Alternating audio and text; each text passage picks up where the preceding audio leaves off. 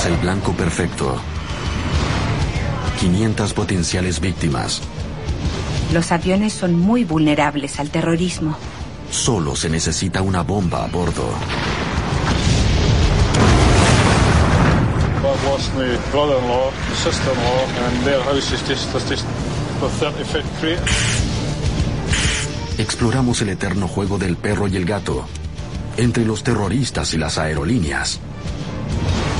Cómo las fallas de seguridad permiten que alguien suba una bomba a bordo.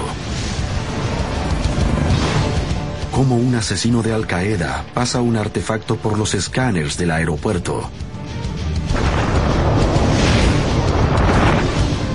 Y cómo un hombre intenta hacer estallar un avión americano.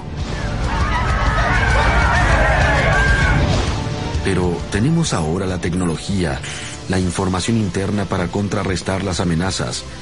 ¿O los terroristas se saldrán con la suya?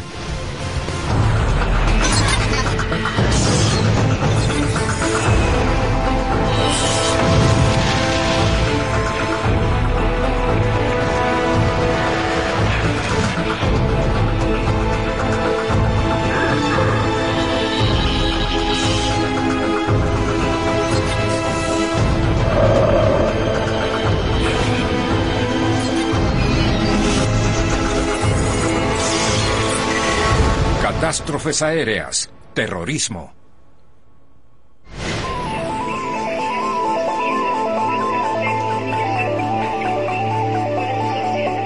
Las aerolíneas no siempre se han preocupado por las bombas en sus aviones. En los 70, su mayor temor eran los secuestros. Jordania, 1970. Que impactó en Dawson's Field, en Jordania, impactó al mundo. Un grupo de terroristas palestinos secuestró cuatro aviones. Querían aparecer en los titulares. Después de liberar a los pasajeros, destruyeron tres de los aviones.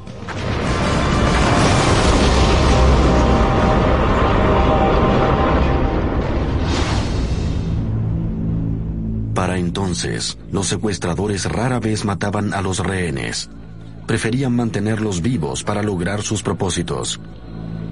Usaban las armas principalmente para tomar el control. La respuesta de seguridad era evitar que subieran esas armas a bordo.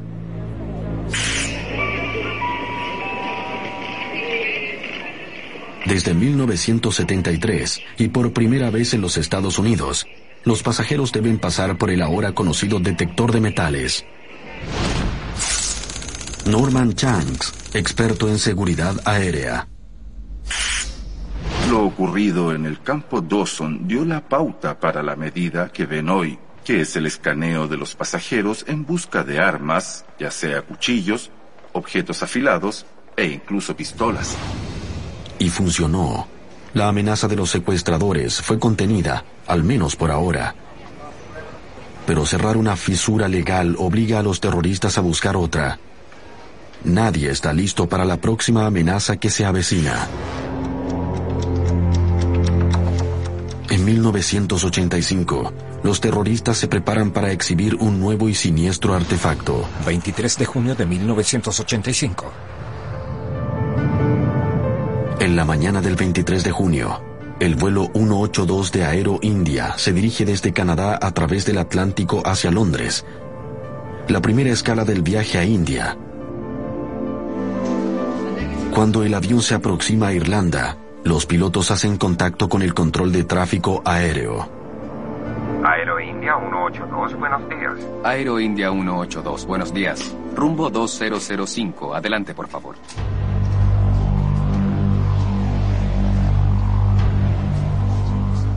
Luego a las 7 y 14, el retorno del radar del Aero India desaparece misteriosamente de la pantalla.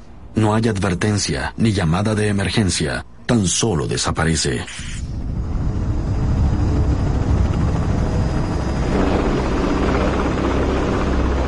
A las 9.30 de esa mañana, la ubicación del vuelo 182 es descubierta en la costa irlandesa. Hicieron que el avión estallara mientras estaba en el aire. Las 329 personas a bordo fallecieron. Cuando los investigadores recuperan las cintas de las cajas negras del avión, revelan una historia aterradora.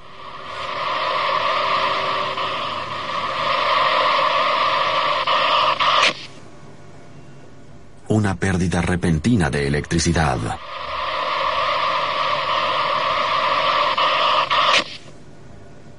Es la clásica señal de una bomba a bordo. Chris Yates es experto en terrorismo internacional y seguridad aérea. El desastre de la Aeroindia 182 fue un momento bastante crucial para la industria que se preocupa de la seguridad de los aviones.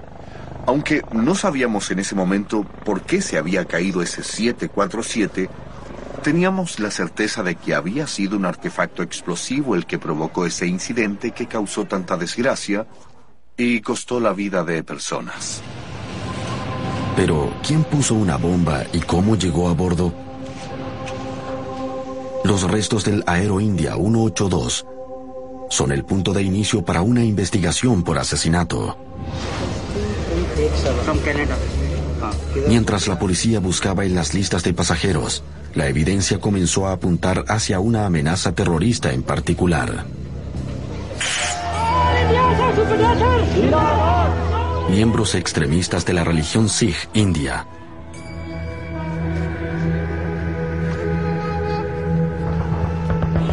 El año anterior, el ejército indio había irrumpido en el templo dorado en Amritsar para reprimir a los extremistas que luchaban por un estado Sikh separado. La sacrílega matanza ocurrida en el santuario Sikh más importante desencadenó el deseo de vengarse. Canadá tiene una de las más grandes poblaciones Sikhs fuera de India. Debido a eso, aumentaron las medidas de seguridad en los aeropuertos canadienses. Pero ahora las autoridades comprenden que sus defensas iban en la dirección incorrecta. Las medidas que había en ese momento no contemplaban identificar bombas en los equipajes. La tecnología de aquella época no lo permitía. Era fácil para los pasajeros no abordar el avión después de haber registrado su equipaje. Los expertos en seguridad investigan cómo lo hicieron los terroristas. Se concentran en un proceso en particular del equipaje llamado interlínea. Cuando vuelas de un país a otro, a menudo te registras al principio y después quizás cambies de avión en algún lugar. Cuando usas el sistema de interlínea, tu equipaje es transferido de un vuelo a otro, sin que tengas que verlo de nuevo hasta llegar a tu destino final. Los terroristas pueden hacer uso del sistema de interlínea como ocurrió en ese momento, tan solo registrando su maleta, volar al primer destino y después no presentarse a los demás vuelos. En otras palabras, la bomba del equipaje sube a bordo, pero no así el terrorista. Esto es lo que los investigadores creen que pasó. Un pasajero que decía llamarse M. Singh reservó un vuelo de Vancouver a Toronto y quedó en lista de espera para el vuelo 182 de Aero India. Persuadió a la gente de registro para que reservara su equipaje hasta India en el sistema Interlínea, pero nunca subió a bordo. Cuando la bomba está en la bodega, solo es cuestión de temporizarla para que estalle.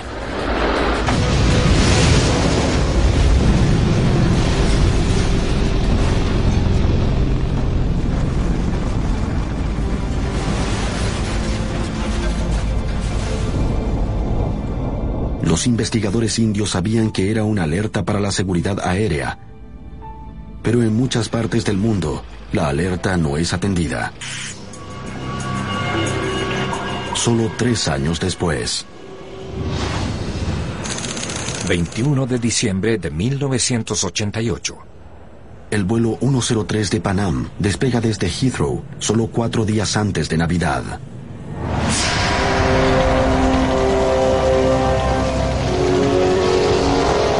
Explotó en pedazos sobre Lockerbie, en Escocia.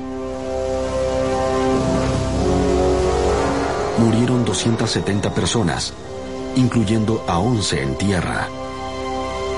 As far as I know, I've lost my brother-in-law, uh, my sister-in-law, and their house is just, there's just a 30 foot crater where their house was. Like, I can't even find the house. It's, uh, it's gone, like. Como miembro de la organización de rescate, por desgracia viví muchas fatalidades, pero nunca nada parecido a lo que sucedió allí. A veces se me hace difícil sobrellevarlo.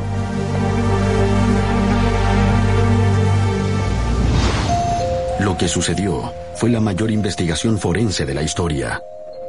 El avión y sus componentes y otros artículos de él estaban esparcidos por una vasta área. Tomamos una inmensa cantidad de partes y algunos efectos personales.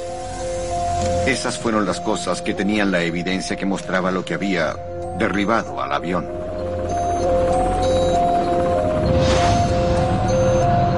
Cuando el equipo forense investigó, la evidencia los llevó a la misma debilidad explotada por los extremistas Siges tres años antes.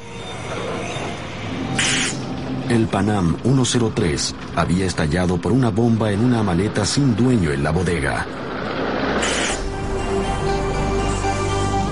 Los investigadores creen que en Malta, un grupo terrorista libio, liderado por Abdel Basset al-Megrahi, colocó una maleta con explosivos a bordo de un avión con destino a Frankfurt.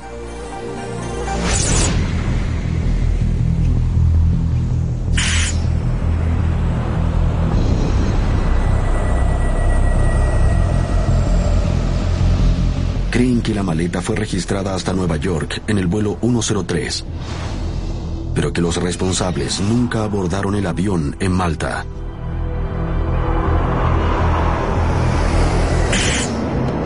Una vez más, un equipaje sin dueño con una bomba viaja a través del sistema interlínea. En el aeropuerto de Frankfurt, dejan que suban la maleta al vuelo Panam, con resultados devastadores.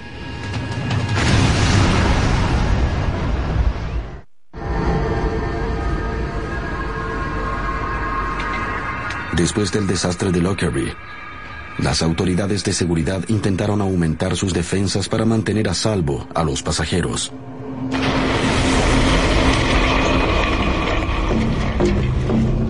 ¿Se pueden fabricar aviones que resistan una bomba? Eso significa hacerlos con materiales a prueba de bombas, es decir, más pesados y caros.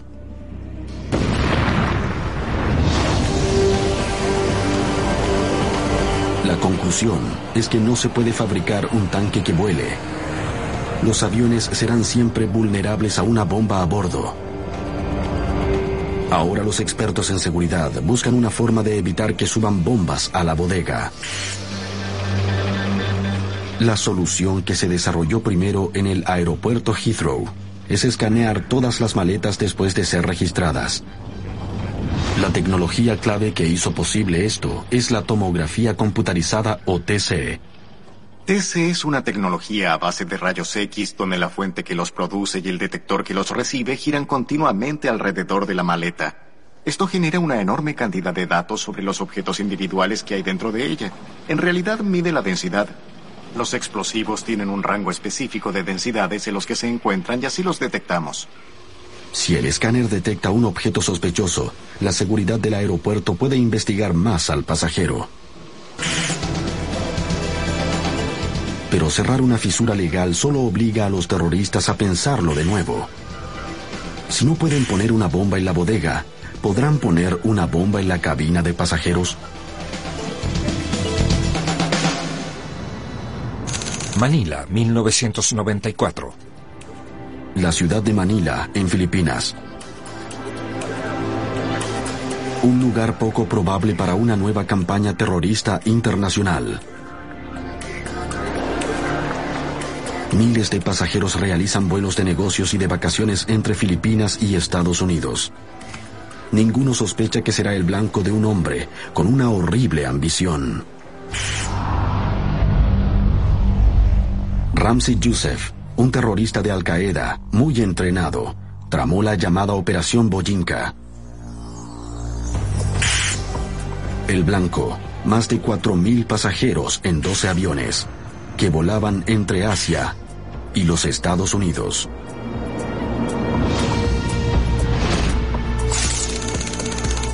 Christine Negroni ha escrito mucho sobre temas de seguridad. Ramsey Youssef planeaba un, un enorme ataque terrorista como nunca antes habíamos visto. Quizás incluso opacaría el 11 de septiembre. Se iban a destruir esos 12 aviones americanos simultáneamente mientras cruzaban el Pacífico. Youssef no iba a arriesgar poner la bomba en una maleta que sería detectada por los rayos X. La subiría a bordo él mismo. Y eso significa pasar por la seguridad del aeropuerto. Por eso, ideó una ingeniosa solución terrorista, la microbomba. Danny Kay es un experto británico en explosivos. Ramsey Youssef usó una gran variedad de objetos caseros. Por ejemplo, la fuente de energía. Era una batería común de 9 voltios. El temporizador, un simple reloj digital disponible en cualquier tienda. Los explosivos se encendían con filamentos expuestos de un bombillo eléctrico. El explosivo líquido que usó lo ocultó en una botella de limpiador de lentes de contacto. El líquido de aspecto común era en realidad nitroglicerina, la nitroglicerina como explosivo es un material muy sensible, muy sensible a los golpes. Científicos experimentados y químicos han tenido accidentes manipulándola, así que Joseph arriesgaba su vida cuando se paseaba con eso. Cada uno de los componentes que eligió Joseph parecía inofensivo por sí solo.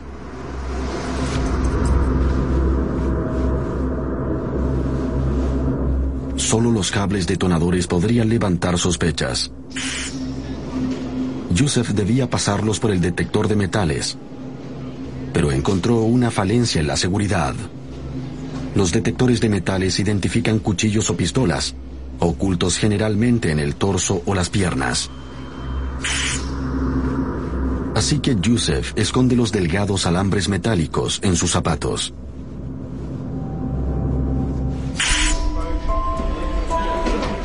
Pero antes de lanzar el ataque Bojinka, necesita probar su letal microbomba.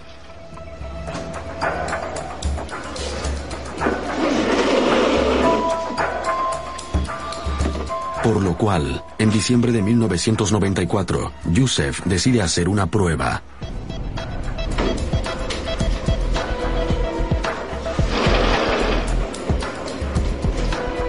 Primero, debe pasar los escáneres en el aeropuerto de Manila.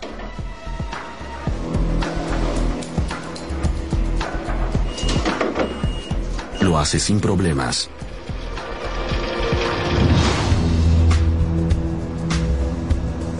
El blanco de Yusef es el vuelo 434 desde Manila a Tokio. Hace una parada conveniente en la ciudad de Cebu, donde puede desembarcar después de poner la bomba. No es una misión suicida.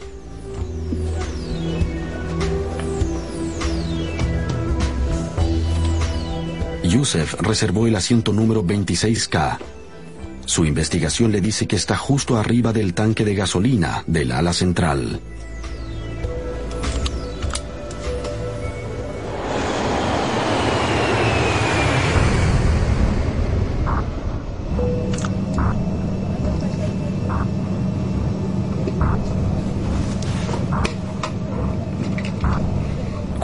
Avión despega, Yusef prepara la bomba discretamente.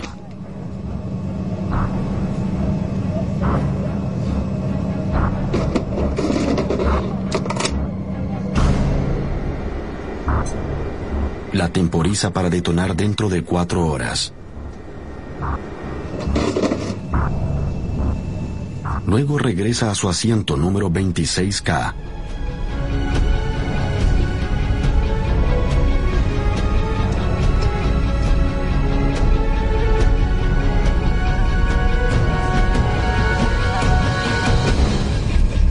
Esconde la bomba en la bolsa del chaleco salvavidas, debajo de su asiento.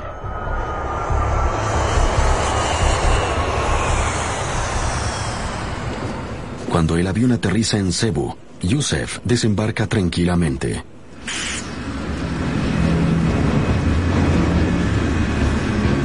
Un joven pasajero japonés, Haruki Ikegami, sube a bordo para la última etapa hasta Tokio.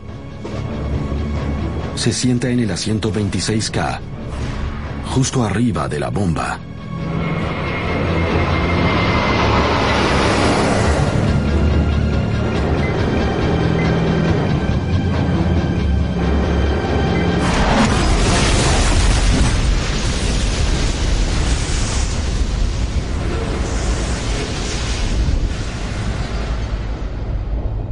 Haruki Ikegami muere instantáneamente, cortado en dos por la cintura.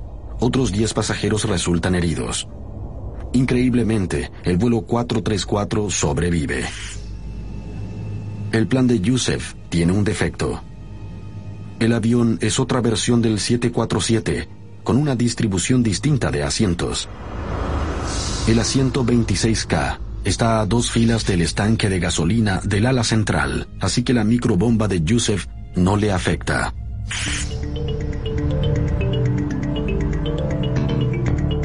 Poco después, la fábrica de bombas de Yusef es descubierta y él fue arrestado de inmediato. Dieciocho meses después, es condenado a cadena perpetua. The defendants convicted today if they had had their way, would have killed within 48 hours literally thousands of innocent, unsuspecting passengers headed to America in a dozen different jumbo jets. The horror of it is almost impossible to comprehend. Ahora Yusef está preso, pero demostró que las microbombas pueden pasar inadvertidas por el escaneo de equipaje. Las sustancias explosivas pueden ser disfrazadas de líquidos inofensivos y los detectores de metales no registran los alambres escondidos en los tacones de los zapatos. A pesar de esto, ninguna autoridad reconoció la potencial amenaza. Lo que aún encuentro destacable es que, incluso después de que lo encontraron y lo arrestó la policía por por comenzar un incendio en su apartamento mientras probaba alguna mezcla explosiva. Lo que aún encuentro sorprendente es que no lo tomamos en serio. El plan de Yusef debió ser una enorme alerta para la seguridad aérea. Pero una vez más, nadie le prestó atención. El próximo ataque de Al Qaeda sería devastador.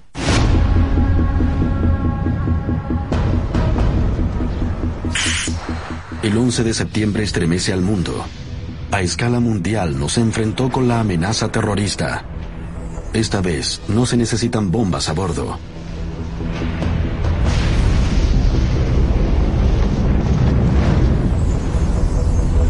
Los aviones de pasajeros se convierten en misiles teledirigidos. El secuestro regresa, pero en una nueva y devastadora escala.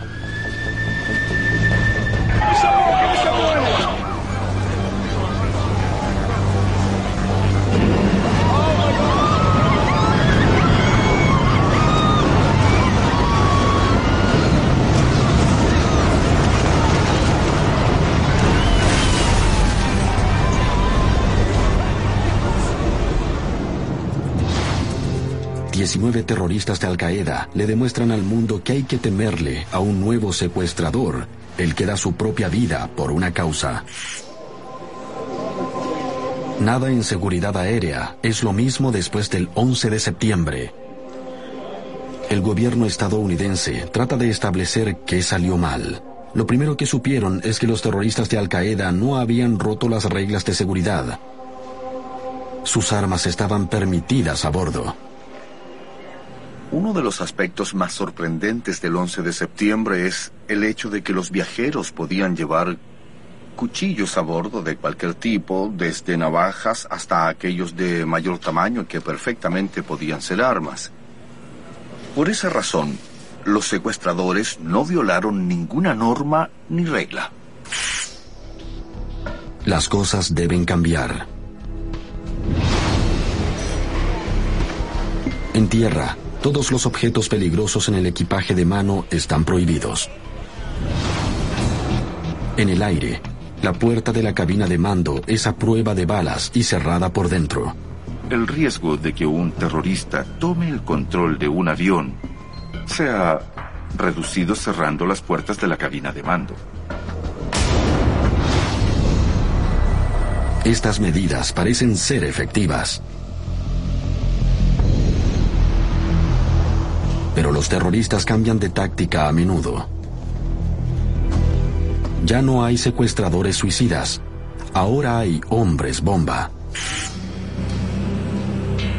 Richard Reed es un delincuente nacido en Gran Bretaña, donde está en contacto con extremistas radicales islámicos. Después de ser entrenado en un campamento terrorista de Al-Qaeda en Afganistán, sus guardaespaldas le entregan zapatos muy especiales. El explosivo de su zapato estaba entre el arco del pie y el tacón. Un explosivo plástico militar conocido como C4, muy poderoso. El cordón estaba impregnado con un explosivo casero llamado TATP, o también conocido como Madre de Satán. Ha habido ejemplos documentados de fabricantes de bombas que se vuelan a sí mismos en pedazos intentando hacer TATP. Es un explosivo muy volátil para fabricar. La intención de Reed era encender la punta del cordón y dejar que se quemara progresivamente hacia abajo. De esta manera, con rapidez detonaría y haría estallar la parte grande de la carga explosiva contenida dentro de la planta y el tacón. 21 de diciembre de 2001. Solo cuatro días antes de Navidad, Reed llegó al aeropuerto Charles de Gaulle en París. Su objetivo era un vuelo de American Airlines a Miami. Pero su apariencia desgreñada y su boleto solo de ida despertaron sospechas. La policía lo interroga. Pero no le revisan los zapatos. Al día siguiente, le permiten abordar el vuelo a Miami, aún con la bomba en su zapato. Reed espera hasta que el avión vaya sobre el Atlántico.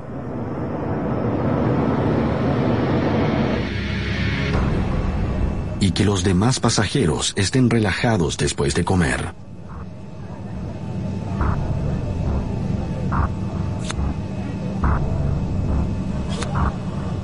Luego trata de encender el cordón de su zapato envuelto con el letal explosivo, madre de Satán. Al principio, la aeromoza cree que solo quiere un cigarro.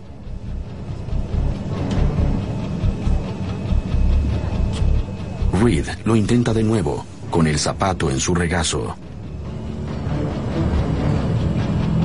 Pero el cordón aún no se enciende. De pronto, las aeromosas y los pasajeros notan el peligro.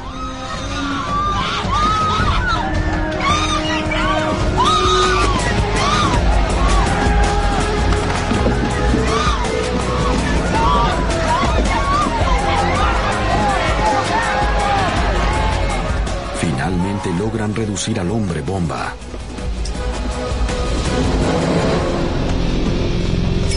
Es un golpe de suerte para el vuelo 63. Este avión tiene una réplica de la bomba de Reed y esto es lo que hubiera sucedido.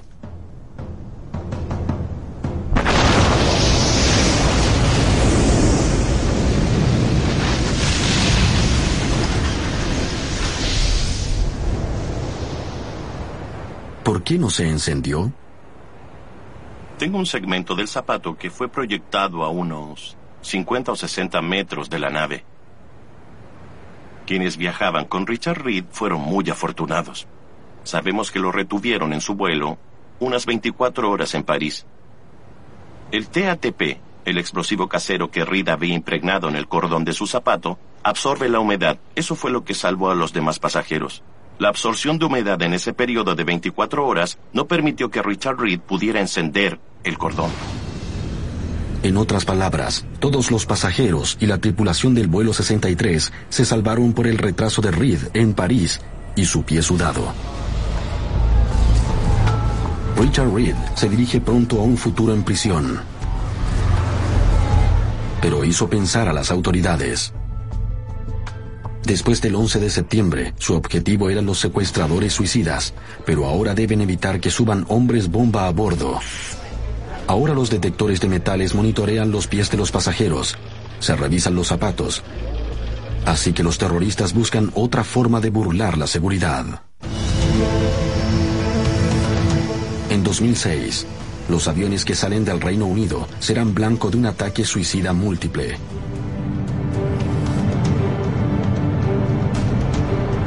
Esta vez, los terroristas regresan a la idea de Ramsey Youssef de hace 12 años. Una microbomba con explosivos líquidos.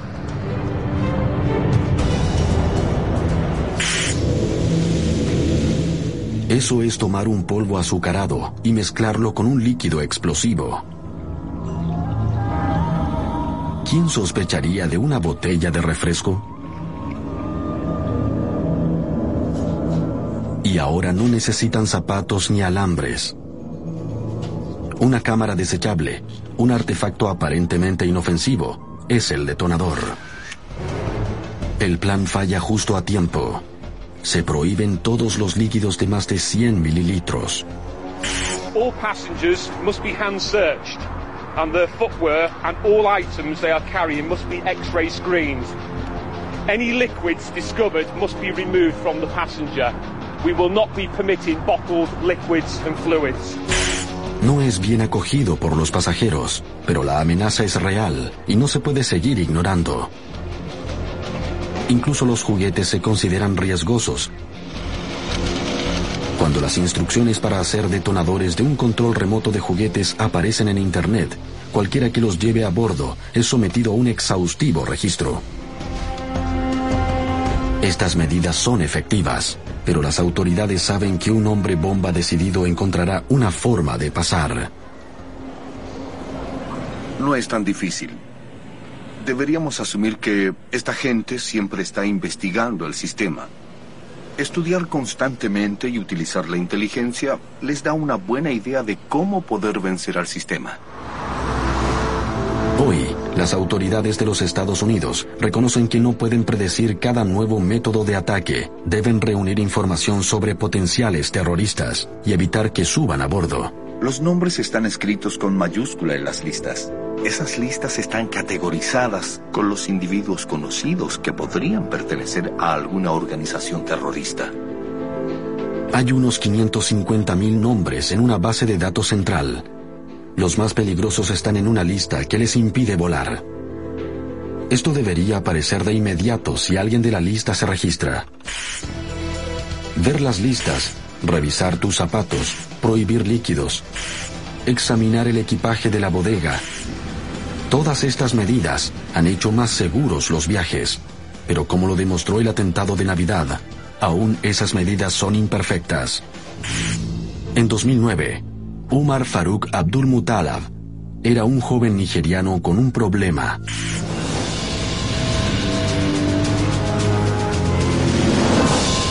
Después de pasar varios meses en Yemen, donde se supone que se contactó con terroristas de Al-Qaeda, está listo para el martirio y quiere destruir un avión americano.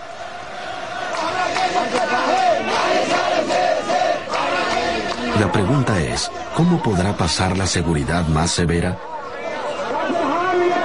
Primero, le dan una microbomba más sofisticada que combina explosivos en polvo con un detonador líquido, pequeño como para que esté dentro del límite permitido a bordo. Mutalaf trató de sacar ventaja de una reacción conocida como reacción hipergólica. Él iba a inyectar un líquido transparente en un polvo, que generaría una bola de fuego. Esa bola de fuego detonaría los explosivos escondidos en su cuerpo.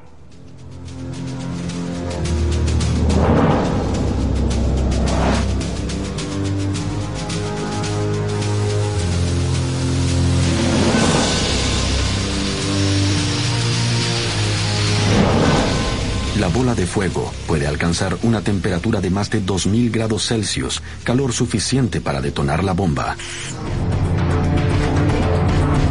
Así como el líquido detonador, a Abdul Mutalab le dieron una bolsa de explosivo en polvo.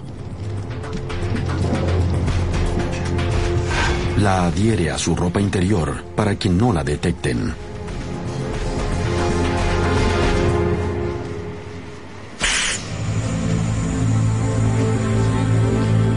Su misión suicida comienza en Ghana, África, donde compra su boleto solo de ida a los Estados Unidos. Luego viaja vía Nigeria al aeropuerto Amsterdam Schiphol.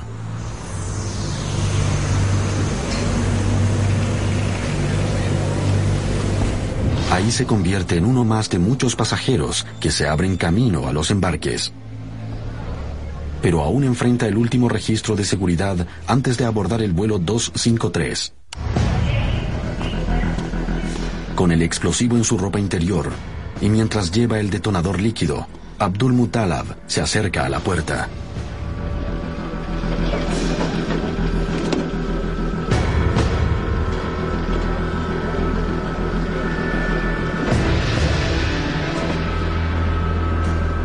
A nadie le llama la atención que tenga un boleto solo de ida o que se dirija a la fría Detroit sin abrigo.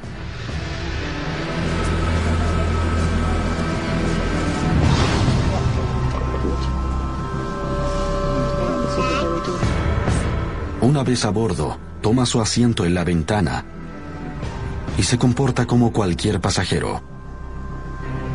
Los terroristas aprendieron la lección está justo encima del tanque de gasolina del ala central. Después de unas siete horas de vuelo, el avión se acerca al aeropuerto de Detroit.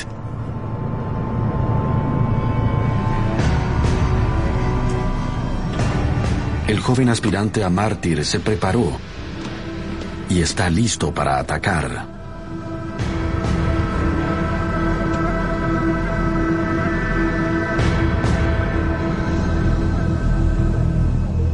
De inyectar el líquido en el explosivo en polvo, pero no estalla como lo planeó.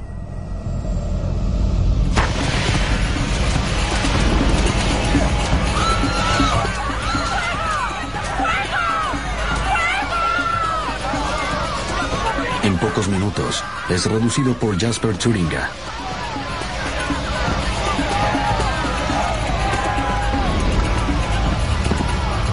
Pero este es un triunfo de los pasajeros valientes, no de la seguridad del aeropuerto. Well, it's, uh, it's very scary and I'm very lucky to be alive. I think we're all very lucky to be alive.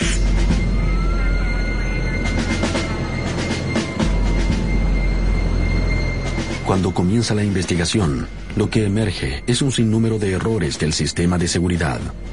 This was not a failure to collect intelligence. It was a failure to integrate and understand the intelligence that we already had. The information was there. Agencies and analysts who needed it had access to it, and our professionals were trained to look for it and to bring it all together. Solo dos meses antes, el viaje de Abdul Muttalab a Yemen fue reportado a la Embajada de los Estados Unidos en Nigeria por su propio padre quien temía que su hijo se hubiera convertido en un peligroso extremista. La inteligencia americana no une los cabos. Nunca ponen a Abdul Muttalab en la lista de quienes no podían volar. La segunda falla es que la seguridad del aeropuerto no pudo detectar la microbomba de líquido y polvo. En Gran Bretaña, la respuesta política que dio el primer ministro Gordon Brown es implementar tecnología más sofisticada. People will see uh, gradually being brought in the use of full body scanners. Uh, they will see uh, checks uh, for explosive uh, traces. Uh, that will be done on hand uh, luggage. Transit passengers will also be checked as well as transfer uh, passengers. Hay dos tipos de máquinas que escanean el cuerpo completo. Uno envía ondas de radio sobre una persona lo que produce una imagen tridimensional cuando se mide la energía que se refleja. El otro tipo usa rayos X de bajo nivel para crear una imagen bidimensional del cuerpo debajo de la ropa. Ambos están diseñados para descubrir lo que un registro físico podría revelar, lo que incluye armas o explosivos plásticos atados al cuerpo. A primera vista, parece invasivo. Los últimos escáneres producen imágenes anónimas y enfocan su atención más en elementos amenazantes que en la persona. Ahora se están implementando en los aeropuertos del mundo. Pero esta tecnología es la más visible de nuestras defensas contra los terroristas. ¿Por qué nos quitamos los zapatos y nos concentramos en los ordenadores de inmediato? Eso se hace al final, al final del proceso, para saber que estamos a salvo, no al principio. Lo primero es entender quién está en estos aviones, observar quién podría llegar a causar algún problema en ellos. Muchos creen que la mejor forma de avanzar es usar archivos de pasajeros, las amenazas potenciales se identifican con fuentes de inteligencia o cuando se observan comportamientos sospechosos en tierra. Por ejemplo, el hecho de que Abdul Mutala viajaba a Detroit en Navidad sin abrigo de invierno y que él y Richard Reed tenían un boleto solo de ida debería haber gatillado una mayor investigación.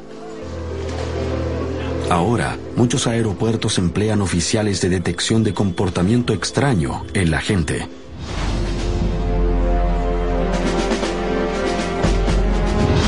Pero eso no detecta los explosivos líquidos. Ahora hay escáneres en camino diseñados para contener esa amenaza también. Los líquidos potencialmente letales tienen características químicas únicas, incluso si están escondidos en los contenedores más inofensivos. Este artefacto los detecta cuando analiza los datos de los rayos X. Steve Bacon es experto en escaneos de seguridad de aeropuertos. Ciertos líquidos han sido designados como amenazas. Lo que nosotros hacemos es caracterizar la estructura molecular de esos líquidos en particular y archivarlos en una biblioteca.